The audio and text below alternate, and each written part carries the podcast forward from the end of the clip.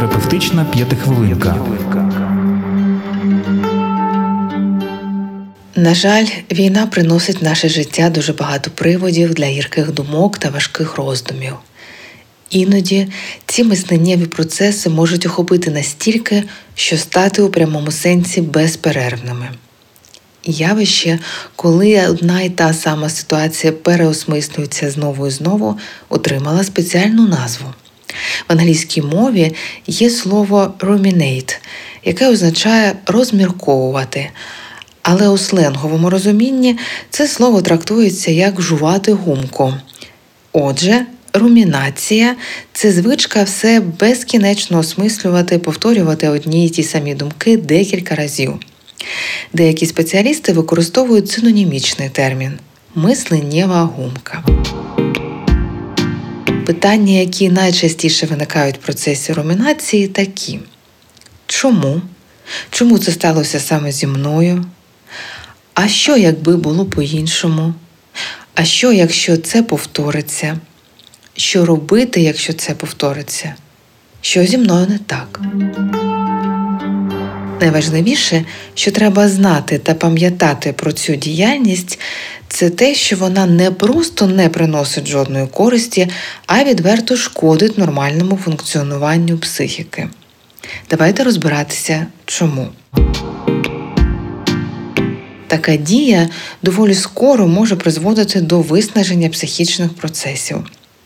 Ресурси, що витрачаються на негатив, не можуть бути направлені на дієві та ефективні вирішення проблем. Румінація сприяє ще більшому підвищенню рівня напруги, роздратуванню та підвищенню тривоги в процесі псевдоаналізу ситуації, що виникла. У довгостроковій перспективі такі дії, особливо на регулярній основі, можуть спричиняти погіршення навіть фізичного здоров'я, підвищення тиску, реакції з боку судин, активація стресу це можливі наслідки мисленнєвої гумки. Важливим є також ускладнення пошуку адаптивних стратегій вирішення проблемної ситуації. Час, що витрачається на безкінечне переосмислення, є незворотньо втраченим.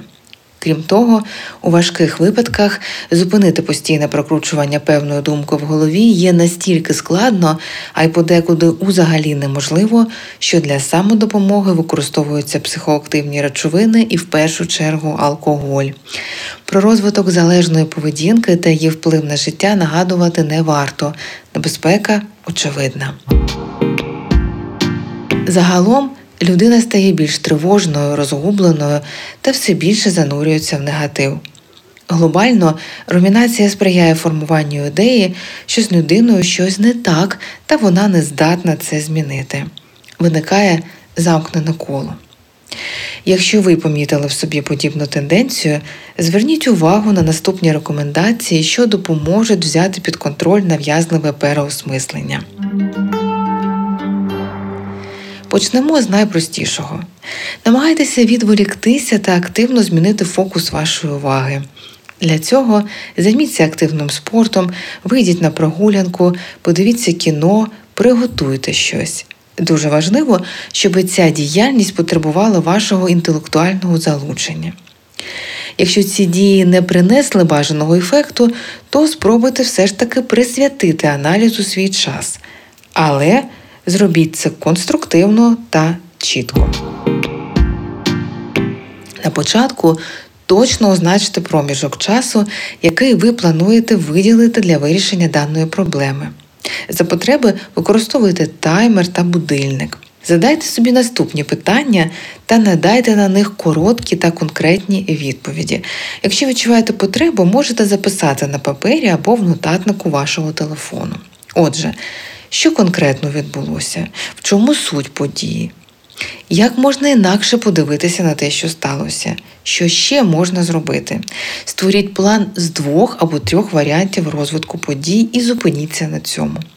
Який урок я можу отримати у результаті цієї події? Також на допомогу прийдуть вправи, що направлені на роботу з фантазією та уявою. Спробуйте відчути себе на березі будь-якого красивого водоймища. Приділіть час та подивіться на воду, на рух, на течію. Поряд з водою уявіть дерево, на якому багато листя. Періодично ви можете спостерігати, як листочки падають у воду, а течія підхоплює їх та відносить. Кожен такий лист ваша негативна думка. Вона падає, вода підхоплює її, думка спливає за течією. Ви спостерігаєте, як думка зникає з виду. Ваші думки стають все більш спокійними, розміреними, позитивними. Це дуже легка та дієва вправа, яка допоможе взяти під контроль негативне постійне переосмислення. Тримайтеся, бережіть себе та до нових корисних зустрічей у ефірі.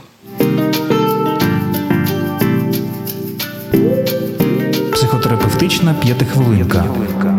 Цей випуск створений завдяки гранту, що отримала громадська організація Медіагрупа Накипіло Радіо від програми Стійкість, яку виконує Фонд Східна Європа за підтримки ІРМ та коштом Європейського Союзу.